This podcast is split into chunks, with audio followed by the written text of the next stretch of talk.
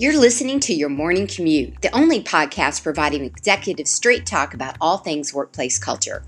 We're here daily, Monday through Friday, because culture is never built in a day, it's built every day.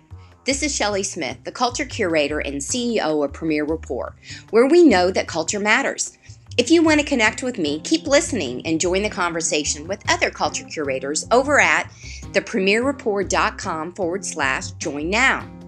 Now let's get through today's traffic jam together.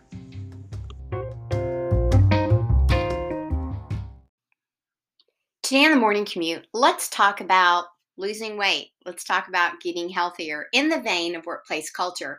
If you're listening to this in real time, I'm actually headed into, we are headed into the proverbial uh, holiday season, better known as uh, putting on our winter weight season. And with that in mind, you can have preventative maintenance. You can go into the season with a different kind of thought of how you're not going to put on those extra pounds to have to go into panic mode when you come into the spring, into the summer season. Same thing with workplace culture. It's not something that you can just wake up tomorrow and say, okay, today our culture is going to be X. Doesn't work that way. Wish life was that simple, but it's simply not that simple. But what is simple is doing things every day to prevent it, to build on it, to do things in an intentional, positive manner, just like being healthy. You know, what is being healthy for you? Is it getting stuck on the actual weight, maybe the size of your clothes? Is it something inside of your culture that has to be deliberate around communication, innovation?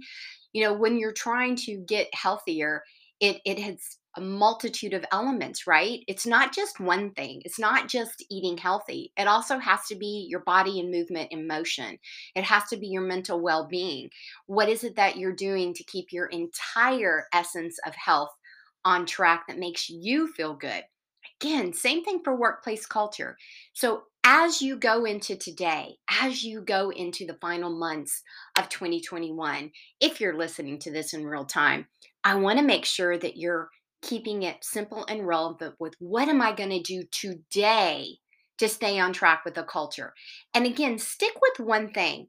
Don't try to do everything at once. Just like the reason why fad diets and diets overall, you read article after article that they don't work because you're approaching it from a temporary fix instead of a permanent maintaining and adjusting the new habits. Again, same thing for the workplace culture. So find a value, a thing, a process that you want to further develop, pivot, stick with it, get into a track with it, get into the continued change where it's permanent, and then you can add on.